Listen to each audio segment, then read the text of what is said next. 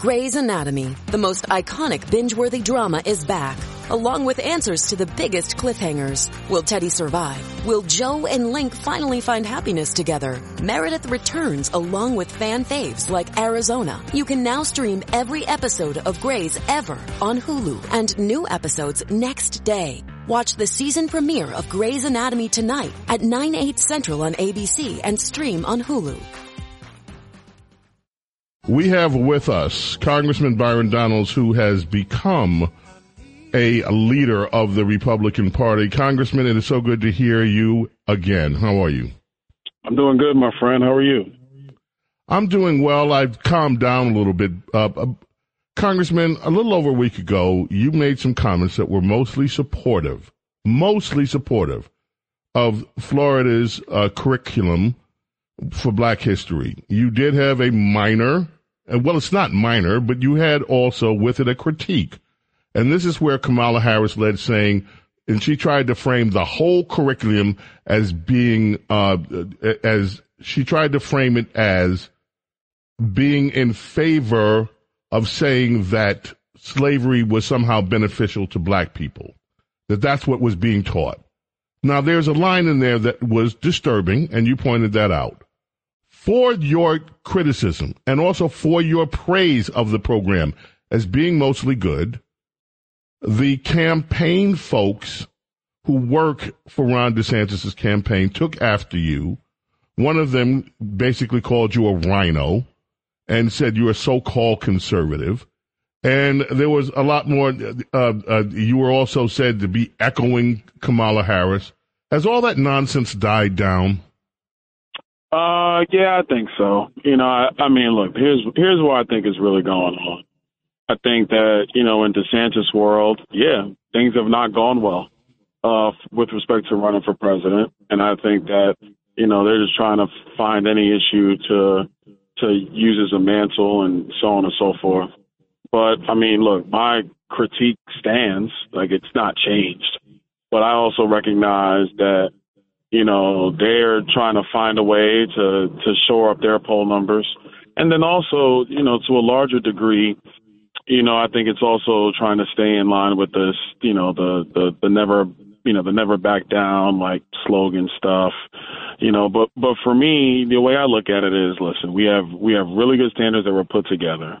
The scholars did exemplary work. I'm not saying anything against what they did, but there's a difference between what scholars do and then messaging that comes out from it. You know, this is one of the reasons why you don't have scientists run the world because they're scientists. And so you have to also take into account just how people will engage with that, how they'll digest it, so on and so forth. And that's really at the end of my critique. If we want to get real specific, were there various skills having to work a plantation that you had to figure out under under slavery? Yeah. Most the vast majority of slaves obviously were never able to take advantage of that.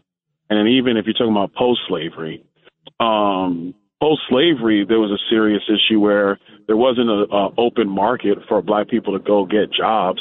A lot of those slaves had to go back to the plantation. And then they were in some, some, they were, yeah, they were basically in some, some quasi servitude still post slavery. And so I think that's where some so where that's where that pushback has come from. But that's a that's a that's not even really a disagreement. That's just more matters of distinction. And I Here's think that they bothered, really took it way out of proportion. It wasn't necessary. Here's what bothered me about it. You know, um, your wife has spent her adult life, and you too, trying to further the education of all people in Florida through your work yeah. with charter schools. You are deeply committed to education. This isn't a throwaway subject in your household, and your life's work is about this. I think rather than attack you personally, I just think that was a bad move. I just think, and, and I said so, and I said so in a lot more vehement terms than I'm talking about it right now. Um, yeah. And also, this notion, the first thing that we do is start calling your record as a conservative to me is unquestionable. No one should question that. And to take it to that level to the, the personal insults, trying to disparage you personally, to me was over the top and should not happen. And I'm going to say up front, you stood with Ron DeSantis at his when he was elected governor. We, I love Ron DeSantis. I love Donald Trump because I love one doesn't mean I don't love the other. And I thought, I thought the whole episode was disappointing. I think what we really need to be doing is focusing on the harm that Democrats have done and continue to do in every major city where you see failing schools and generation and generation of children that are ill equipped to take part in American society because of what Democrats have done. Aim your fire there. Don't aim it at your ally. Well, look, I'll, I'll tell you, like I don't, I don't think it worked. Actually, I think it really backfired on them. Uh, so much so that you know some of their online Twitter people like cut us. They cut an interview I did and tried to say that I backtracked. I didn't backtrack. My position hasn't changed. Um, so I think it, it really did backfire on them. It didn't work. And I think, you know, for the listeners to understand when, you know, when our governor was, was doing the work of getting CRT out of our schools, fully supported. There was no disagreement. When the, when the, when the left went after, uh, him saying that we weren't going to allow the AP course on African American studies to exist, I totally agreed with them because they had um, a lot of different parts in the fourth module that were around critical race theory, critical race theory, Marxist ideology, things of that nature were in that curriculum, and they shouldn't allow, shouldn't allowed it. So I completely agree with them there. So I mean, really, I think what happened here is their poll numbers aren't looking good. They try to find a way to to shore them up. I mean, I'm quite sure some some people in DeSantis' world aren't happy that I'm supporting President Trump, but you know, it is what it is. I think that it backfired on them, and you know, we move on to the next thing talk about the Trump indictments. What what reaction do you have for seeing Donald Trump indicted yet again in court yet again, and we still have got this Georgia thing hanging out there that could drop at any moment?